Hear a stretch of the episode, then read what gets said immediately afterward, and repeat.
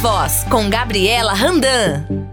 Muito bem, a partir de agora na nossa programação você confere o segundo episódio do nosso quadro, da nossa série de entrevistas Tenha Voz, com o objetivo de dar voz não só àquelas que são vítimas ou aqueles que são vítimas, mas também aqueles que por algum motivo se calam. Tenha voz essa é a nossa proposta, este é o nosso objetivo e nós vamos para o segundo episódio. É, você pode acompanhar o outro nos nossos, nas nossas redes sociais e no nosso canal, no nosso site, no nosso portal sagresonline.com.br. E na edição de hoje, quem participa conosco é a Gabriela Randan, doutora Gabriela Randan, ela é defensora pública do estado de Goiás. E hoje o nosso tema é para falar sobre violência. Por isso, seja muito bem-vinda, é, doutora Gabriela, seja bem-vinda a Sagres. Olá, Vinícius, boa tarde. Boa tarde a todos e todas os telespectadores da Sagres. Doutora, eu queria começar essa nossa série, esse nosso episódio, é, buscando conceituar o termo violência. O que, que ele hoje significa e quais são as maiores confusões é, ao entender esse termo?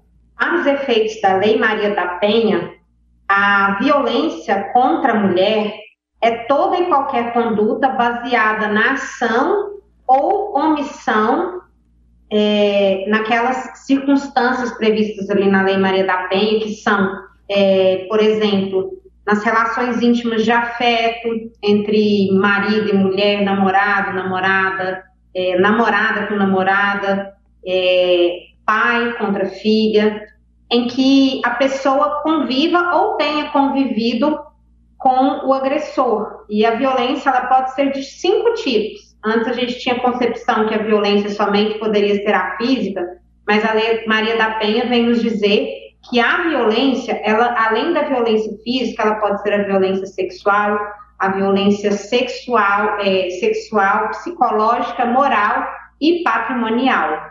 Então, esses são é, os conceitos de violência que nós temos na Lei Maria da Penha. E, e quando a gente transborda o, o, o, regulamento, as regras, os artigos, o código né, da Lei Maria da Penha, é, as pessoas, de uma maneira geral, elas reconhecem só a violência física.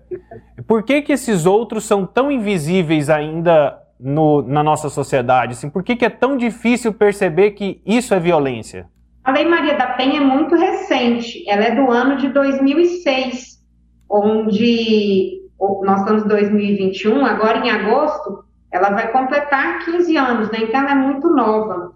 E antes dela, pouco se falava em violência psicológica, violência moral, violência patrimonial. Apesar que eram crimes previstos no Código Penal, os crimes contra a honra, por exemplo, da violência moral, mas era muito pouco falado, muito disseminado. Não havia é, disseminação sobre informações de relacionamentos abusivos.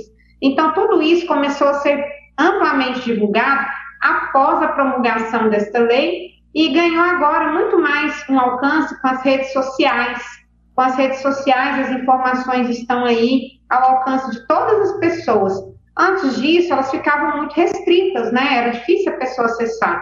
E agora a informação está mais popularizada. A violência física, ela é muito palpável, porque se eu digo, nossa, eu apanhei, é muito difícil que não tenha ficado uma marca visível no meu corpo. Porém, a violência psicológica, ela é muito difícil de ser visualizada, se não pela própria pessoa que a sentiu. Se eu chego aqui narrando, nossa, eu sofri uma violência psicológica, né? A pessoa que olha externamente não vê nenhuma modificação no meu corpo. Então é muito difícil de nós é, mensurarmos isso e detectarmos ainda. E, doutora, é, normalmente eu acredito até que na maioria das vezes a relação de violência ela é sempre do homem com a mulher. Né? Eu estou dizendo normalmente porque é, existem outros arranjos de relacionamento, tem uma série normalmente é, tem questões familiares no meio e que isso pode acontecer, mas normalmente é, o homem é o, a origem, vamos dizer assim, de, desses casos e desses exemplos que nós temos é, de violência.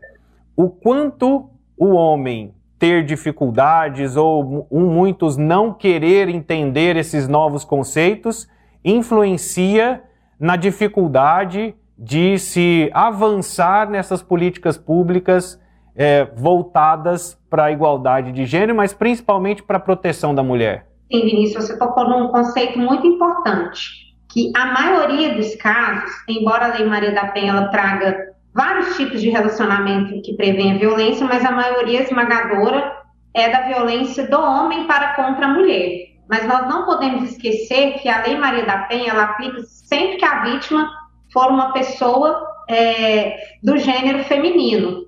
Então, nas relações lésbicas também, mulher com mulher, aplica-se a Lei Maria da Penha, desde que a mulher seja vítima.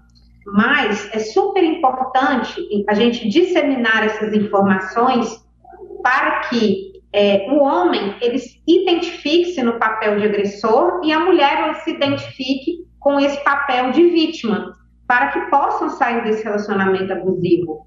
Infelizmente, nós vemos diariamente, inclusive essa semana teve um caso bem emblemático de um DJ que agrediu a sua esposa, que teria justific... a justificativa era que o jeito dele era assim, é, que a esposa teria que suportar mesmo se ela quisesse manter o casamento, que não teria muito o que fazer.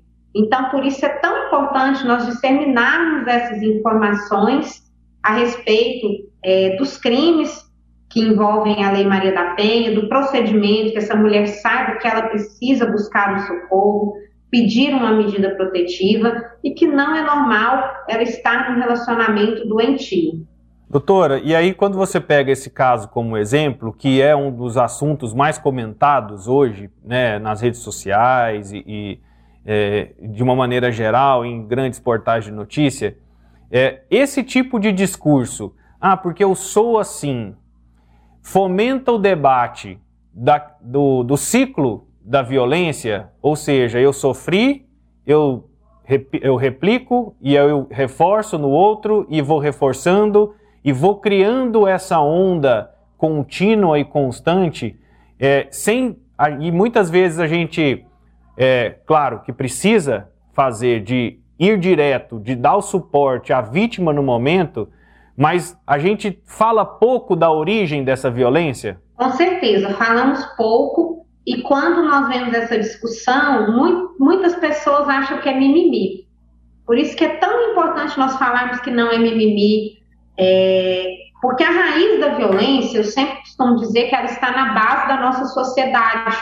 Ela vem lá desde a cultura patriarcal, para quem gosta de ler a Bíblia, desde a época dos nossos patriarcas, lá com Abraão, né, essa época é, da sociedade patriarcal, já tinha essa, essa cultura machista, em que as mulheres elas tinham essa subordinação em relação ao homem. Por exemplo, Sara, quando se casou com Abraão, ela chamava-se Sarai, ela perdeu a letra I do nome dela, porque culturalmente, naquela época, é, a mulher tinha que perder alguma coisa, abrir mão de alguma coisa para estar com o homem. Ela passava do domínio do pai para o domínio do homem. Tanto que naquela época, nas escrituras, quando dizia-se é, que não cobiçarás a mulher do próximo, equivaleria quase a dizer não cobiçarás o patrimônio do próximo. Então, é, é arraigado na nossa sociedade, está assim, é, emaranhado mesmo. Se a gente não desconstruir isso agora, nós vamos perpetuar gerações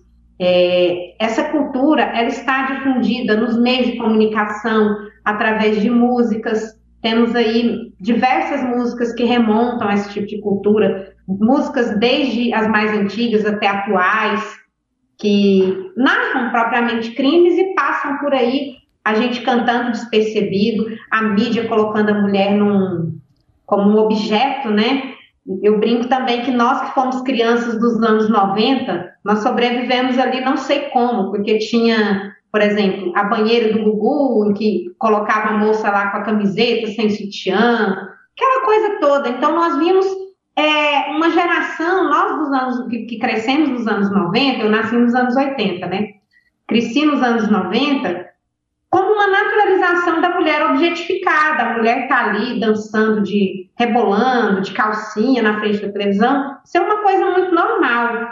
E isso aí é o que está bem na base da nossa cultura machista.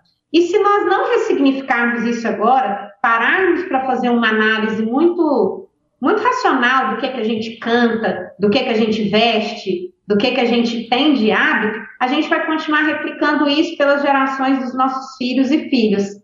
Então, é muito importante que nós difundamos essas, essas, essas informações, como nós estamos fazendo aqui à tarde nas Sagres, para que elas alcancem o melhor, maior número de pessoas e para que as pessoas também saibam que não é mimimi, isso aqui que nós estamos falando, é muito sério, e se nós não nos cuidarmos, nós podemos estar em relacionamento abusivo, é, nossos filhos, filhas, nossos amigos, né? Muitas vezes a gente tem ali uma pessoa que está perto da gente, que a gente nem sonha que ela está num relacionamento abusivo, e está.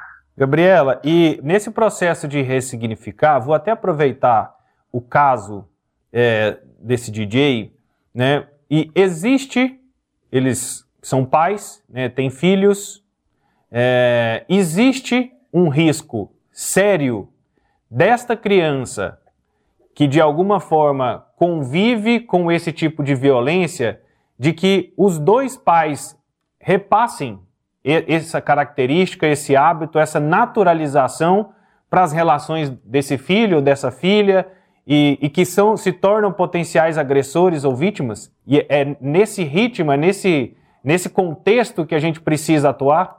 Sim, perfeita sua colocação. Essa que é a dinâmica do relacionamento abusivo. A criança, ela cresce num lar onde é, o casal, a maneira dele de, de conviver né, matrimonialmente, de demonstrar, abre aspas, o afeto, ela acha que é normal demonstrar o afeto através da violência. Então, ela pode, hora se pegar, né, os meninos se identificando aí com os pais no papel de agressor, que é normal para ele. E as meninas aí identificando com as suas mães enquanto vítimas. É, é o que a gente fala na teoria da criminologia, que elas seriam vítimas indiretas desse relacionamento abusivo. E quando a gente pega, assim, mais concretamente, a gente vai falar de atendimentos da defensoria, atendimentos da polícia, nós vemos que muitas das mulheres que são é, usuárias dos serviços de proteção da mulher, elas também são usuárias dos serviços da infância e juventude, porque as suas crianças elas estão, estão também em alguma situação de risco ali. É, a violência, Vinícius, ela é muito emaranhada. Não tem como a gente isolar, não, ele é um ótimo pai, ele só bate na mulher. Não existe isso, porque é, a violência que agride a mulher, que agride a criança, ela agride é a família toda. E vou fazer uma pergunta bem polêmica, mas é bem provocativa também. Existe violência em ações, em atitudes não intencionais? Olha, é aquilo que nós estávamos falando sobre os padrões culturais. A gente às vezes acha que está agindo com normalidade, sendo que não está como, por exemplo, é, na violência psicológica e na violência moral. Vamos dar exemplos práticos. É, às vezes tem aquelas brincadeirinhas, abre aspas, de mau gosto, que para a pessoa que brinca são brincadeiras, mas para a pessoa que recebe, causa uma humilhação, causa uma, uma ofensa, uma diminuição da autoestima, né? Por exemplo, ah, você não presta nem para você cozinhar, né? Uma brincadeira. E não é uma brincadeira é uma violência moral. É, os atos de controle, né? De repente, o, o companheiro começa a ligar ali no celular da pessoa de hora em hora, não, eu estou só com cuidado com você. De repente ele aparece ali no trabalho dela, onde que ela está, não, eu só vim te fazer uma surpresa, eu estou cuidando de você, né? Eu não confio nos outros, em você eu confio. Então a pessoa ela naturaliza aquilo ali. Por isso que a gente não pode falar só em aplicação de norma penal, porque é como você falou, às vezes a pessoa ela nem tem noção que ela está violando uma norma penal, porque aquilo ali está tão é, emaranhado, está tão com ela ali de quando ela nasceu, que ela acha que aquilo ali é normal, né? Para a violência física, é mais palpável da gente ver que não é normal. Eu creio que todo mundo sabe que matar uma pessoa, bater numa pessoa é normal. Agora, para as outras violências, até a violência sexual é uma polêmica, principalmente entre as mulheres casadas. Muitas delas são vítimas ali de estupro e não sabem que estão sendo estupradas, né? O companheiro, o marido também acha que não é estupro, enfim. Mas a gente precisa falar disso, conscientizar as pessoas disso, para retirá-las dessa situação em que elas se encontram. Gabriela, e dentro dessa relação, né, a gente está trazendo muitos exemplos do ambiente doméstico. Existe diferença entre violência doméstica e violência familiar? Não, a violência doméstica e familiar é a mesma coisa, é a que é tutelada pela Lei Maria da Penha. A Lei Maria da Penha, ela tutela a violência é, doméstica e familiar, é a mesma coisa, Porém, existe uma diferença da expressão violência de gênero com a violência doméstica. Violência de gênero, ela é, é em sentido mais amplo, sendo que são espécies dela a violência doméstica, tutelada na Lei Maria da Penha, e a violência nos espaços públicos, que as mulheres também podem sofrer, mas não estão tuteladas pelo, pela legislação da Lei Maria da Penha. Como, por exemplo, é, uma mulher que vai trabalhar e quando volta para casa é, sofre um crime de estupro por uma pessoa que ela não conhece. Houve uma violência de gênero? Sim. Houve uma violência sexual? Sim. Porém, ela não estará amparada pela Lei Maria da Penha, né, não terá o direito aos institutos da medida protetiva, enfim, tudo que está ali previsto, por se tratar de uma violência nos espaços públicos. Gabriela, esse quadro, esse momento, essa série a gente quis fazer essa provocação do tenha voz, porque normalmente a, a proposta é sempre para a mulher. É, tenha voz, denuncie, se manifeste, se posicione. Mas tem aquelas pessoas que são orbitais, né? ficam em volta e que não tenham, também não apresentam voz, não interferem, não é, impedem. Hoje, a gente consegue entender e hoje no trabalho, na experiência que você tem na defensoria pública, por que, que ainda temos o agressor e a vítima? Conversamos sobre isso. Mas por que, que as pessoas ainda se calam em presenciar situações como essa? Olha, eu creio que muitas das pessoas se calam porque pensam assim: nossa, eu vou ajudar agora, mas não vai adiantar nada depois, porque os dois vão se reconciliar, né? Aí é, é, acaba que os dois vão ficar com raiva de mim. Eu creio que é muito por isso que busca-se pouco ajuda, né, de terceiros.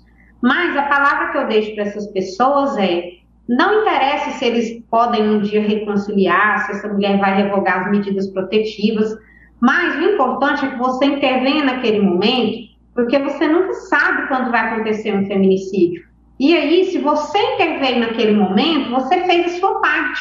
Quem sabe era naquela vez ali que ele ia tentar matar a mulher mesmo, ia conseguir. E aí você não fez nada, né? E depois vai ficar pensando, nossa, aquela vez que eu vi, que eu ouvi, se eu tivesse feito alguma coisa, buscado ajuda, chamado a polícia, ligado no disco 180, feito qualquer coisa que eu tivesse intervido, talvez eu teria salvado a vida dessa pessoa. E é por isso, Vinícius, que aqui na defensoria, na delegacia também é a mesma sistemática, nós não negamos voz, né? Como nós estamos fazendo aqui, dando, dando, nós damos voz para essas mulheres que são vítimas, justamente por isso. Eu nunca sei é, se amanhã ou não ela vai, vai morrer. Então, a gente sempre, a regra é sempre vamos pedir medida protetiva, sempre vamos tutelar é, o interesse dessa mulher, por mais que amanhã ou depois ela venha desistir. E, ou então algum tipo de investigação, que eu já vi também muitos debates sobre isso, onde tem que se provar, né? tem que se é, é, justificar o, o, a denúncia. Isso também não acontece. É, é porque a gente tem assim, é, dois tipos, dois não, três tipos de ação penal é, previstos aí no Código Penal. Para o crime de lesões corporais, né, a violência física, não se exige a vontade expressa da vítima para que ela tenha um começo. Porém, em se tratando do crime de ameaça, por exemplo, que é um tipo de violência psicológica, exige-se para a investigação a representação da vítima ali no prazo de seis meses. E também para os crimes de ação penal privada, exige essa representação também. Então, aí pode ser que no momento da investigação haja um óbice. Mas, por exemplo, para quem é vizinho e escutou ali uma briga no calor dos momentos, a pessoa, o agressor dizendo, ah, eu vou te matar, não duvide, por via das dúvidas, liga no 190, chama a polícia, que é quem tem competência para averiguar essa situação de risco, né? E, eventualmente, se chegar lá e a polícia constatar que não tem esse flagrante, mas pelo menos você fez a sua parte. Hoje, o principal canal de denúncias é o 190.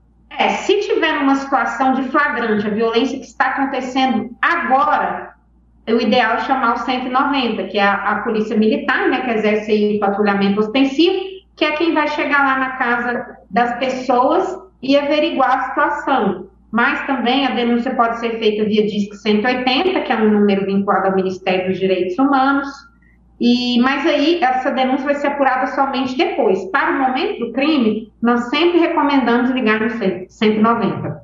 Gabriela, muito obrigado pela disponibilidade e até uma próxima oportunidade. Obrigada, Vinícius. Obrigada a todos e todos os telespectadores. Na semana que vem, nós estamos aqui no mesmo horário. Combinado, então. Até a próxima. Tchau, tchau. Muito obrigado. Essa é a doutora Gabriela Randan, defensora pública do Estado de Goiás participando conosco neste segundo episódio.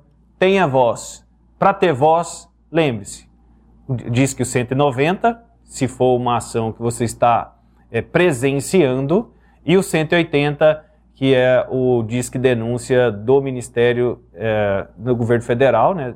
E ele pode é, fazer essa investigação e dar o suporte para essa mulher, para essa é, pessoa né, que sofre esse, qualquer um desses, dessas violências citadas aqui dentro da nossa programação. E o nosso objetivo aqui não é botar, apontar dedos para ninguém. O nosso objetivo é fazer com que todos se conscientizem que um precisa cuidar do outro. Então a gente faz esse movimento do tenha voz para que você se posicione, né, para você que tenha atitude no combate à violência.